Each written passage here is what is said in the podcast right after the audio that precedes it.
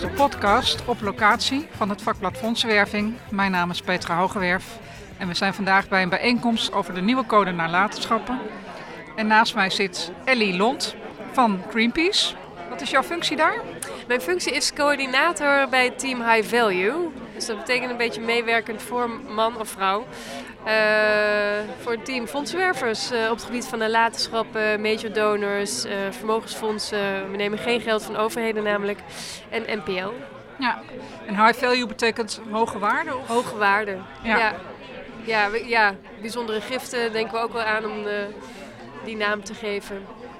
Hey, en, we hebben het vandaag gehad over nalatenschappen. Ja. Ehm, krijgt Greenpeace veel nalatenschappen? Uh, ja, zeker. Uh, maar het is wel zo dat Greenpeace vooral, uh, de achterban van Greenpeace zijn vooral de babyboomers. En die leven nog. Als je kijkt naar alle nalatenschappen, dan is het toch iets van 85% volgens mij komt nog van de stille generatie. Ja. En baby, ja, Greenpeace is natuurlijk best wel een rebelse club. Ja. Wat juist begonnen is in begin jaren 60. Uh, nee, sorry, begin jaren 70. Excuses, ik werk er nu 3,5 maand. Ik uh, kom bij Wereld Natuurfonds vandaan. Daar heb ik bijna vijf jaar gewerkt. En die club is wat ouder. En dat merk je ook wel in het uh, aantal nalatenschappen. Dus ik verwacht voor Greenpeace vooral dat de komende tijd dat er veel meer high value binnenkomt vanuit nalatenschappen.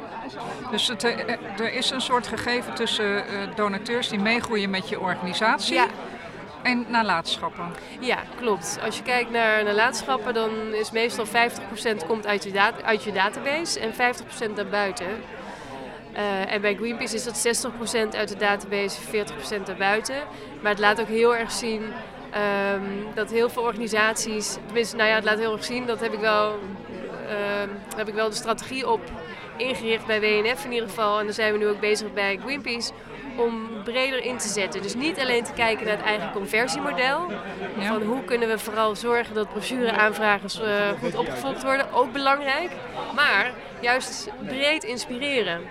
Want ook buiten je organisatie zit heel veel potentie. Ja, want het is die 40% die dus niet in je database zit, die ook die nalatenschap zou kunnen bij vele organisaties is dat 50%.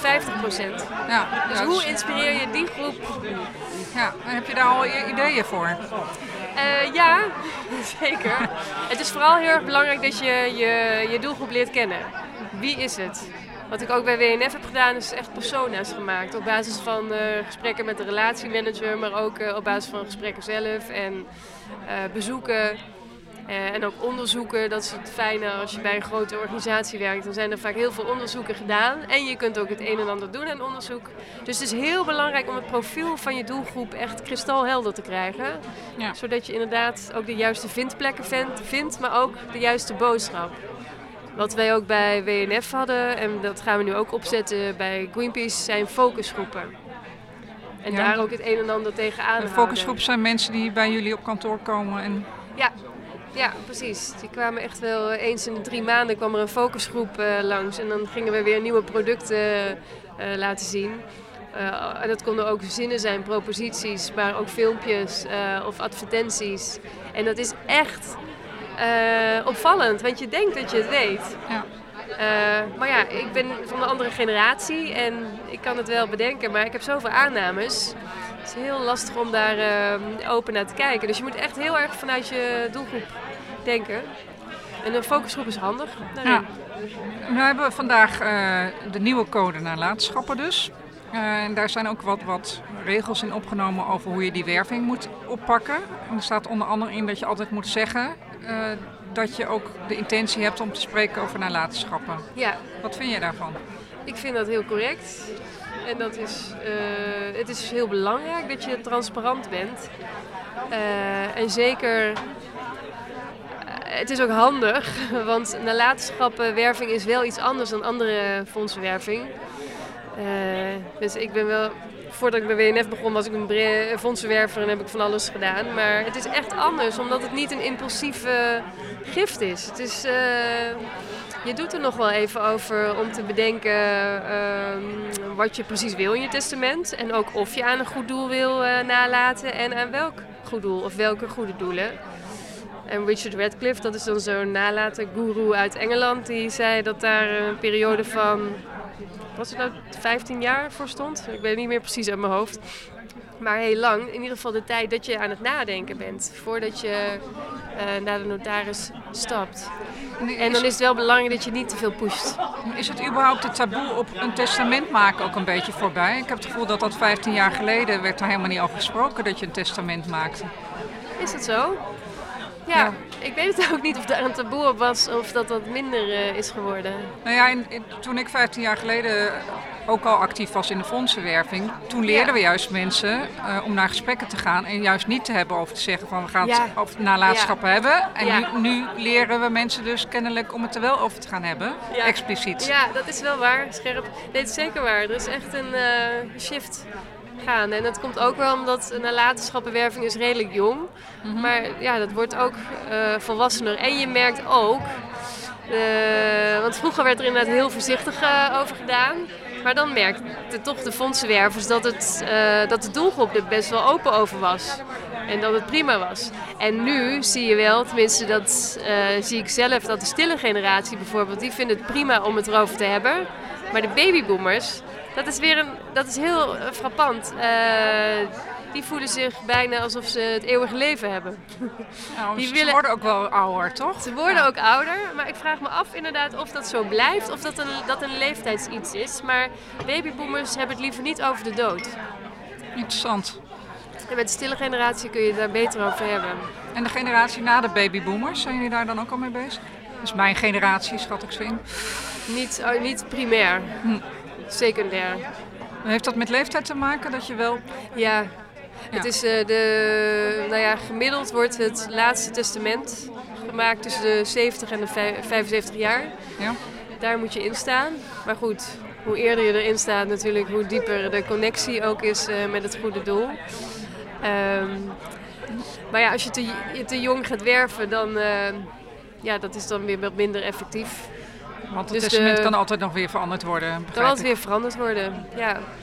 Nou hadden we het vandaag over uh, ook uh, niet alleen het werven, want dat stond vooral centraal in de vorige code, maar nu begrijp ik ook dat in de nieuwe code de afhandeling uh, veel aandacht krijgt. Nou, eigenlijk niet zoveel. Maar daar hebben we het... In ieder geval hebben we het daar vanmiddag vrij uitgebreid over gehad. We hebben het over gehad inderdaad, maar juist dat, het, ja, dat je het netjes afwikkelt, maar we hebben het er niet over gehad hoe je... nou, dat was eigenlijk ook de discussie vandaag dat ook vaak bij de afwikkeling uh, is de communicatie heel, heel strak. Vaak heel juridisch. Uh, het is, de wet is uh, geld, dat die geldt en dat is ook, zo, zo steek er ook in, want dat is ook de wens van degene die nalaat. Alleen je kunt nog veel meer doen in de beleving van nabestaanden.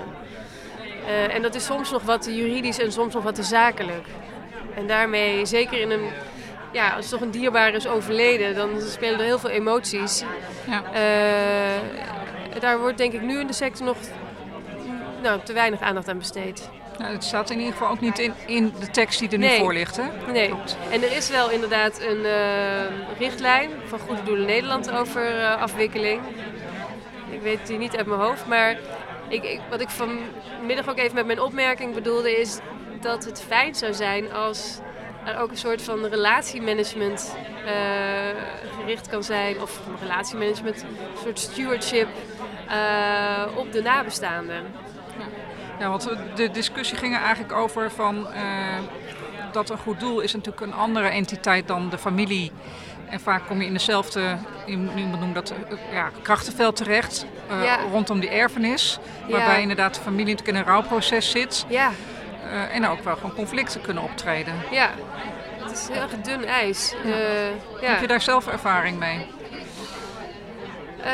Um, nou ja, ik heb bij BNF heb ik de marketing gedaan. Dus ik was niet relatiemanager. Uh, maar ja, ik ken wel de verhalen inderdaad van mijn collega. Ja, die zijn er, maar niet vaak hoor. Dus het, valt, het, ik, ja. het wordt misschien wat uitvergroot in de media. Misschien. Ik denk dat het ook wel angst is en je hoort vooral de verhalen die, eh, ja, waar iets om te doen is. Maar meer, ja, meestal, loopt, meestal gaat het goed. En, en wat ga je wel meevallen. Wat ga je nou met deze code doen? Want ik heb begrepen dat het geen code voor de fondsenwervers is, maar voor organisaties. Ja, ik ga hem dus uh, bespreken met mijn uh, leidinggevende, hoofdfondsenwerving. En ook kijken of deze een plek kan krijgen op de website. En het is ook belangrijk om de code levend te houden, waar we het ook vanmiddag over hadden. Maar, en hoe doe je dat? En ik denk dat juist dilemma's, uh, wat Arjen van Ketel ook heel goed presenteerde, dat maakt het levend. Want dan, dan krijg je inderdaad uh, van die ethische discussies. Ja. Uh, wat zou je doen? En dat maakt het ook, ja, dat maakt ook, dat houdt de code levend. Ja. Dank voor dit gesprek. Dank jou wel. Uh, en ik hoop inderdaad dat de code levend gaat worden, uh, juist inderdaad door die dilemma's te gaan bespreken. En ja. uh, het helpt denk ik heel veel goede doelen om, om vanuit die code die dilemma's te gaan bedenken. Kan je één dilemma nog tot slot zeggen? Die, die, dilemma, ja, dat is toch denk ik betalen voor een testament, ja dan nee. En hoe sta je daar zelf in? Ik zelf sta daar in. Zelf denk ik dat het uh, geen probleem hoeft te zijn. Zeker als je enig erfgenaam bent uh, en er zijn speciale omstandigheden. Wij hebben ook als sector hebben we altijd betaald voor notariële actes. Dat kon dan wel en waarom dit niet? Dus daar, maar aan de andere kant, ja, je moet inderdaad oppassen voor belangenverstrengeling. En, en, en, dus je moet het wel heel zorgvuldig doen. Maar ik, ik zelf sta er wel voor open, al moet ik zeggen dat. Nou, we maken het amper mee. Ik heb het bij WNF in ieder geval niet meegemaakt en bij Greenpeace ook nog niet. Het zijn echt uitzonderingsgevallen. Ja. Nou ja, misschien is dat ook maar goed ook. Ja. ja. ja. Oké, dankjewel. En succes met uh, de nalatenschappenwerving bij de babyboomers, begrijp ja. ik. dankjewel.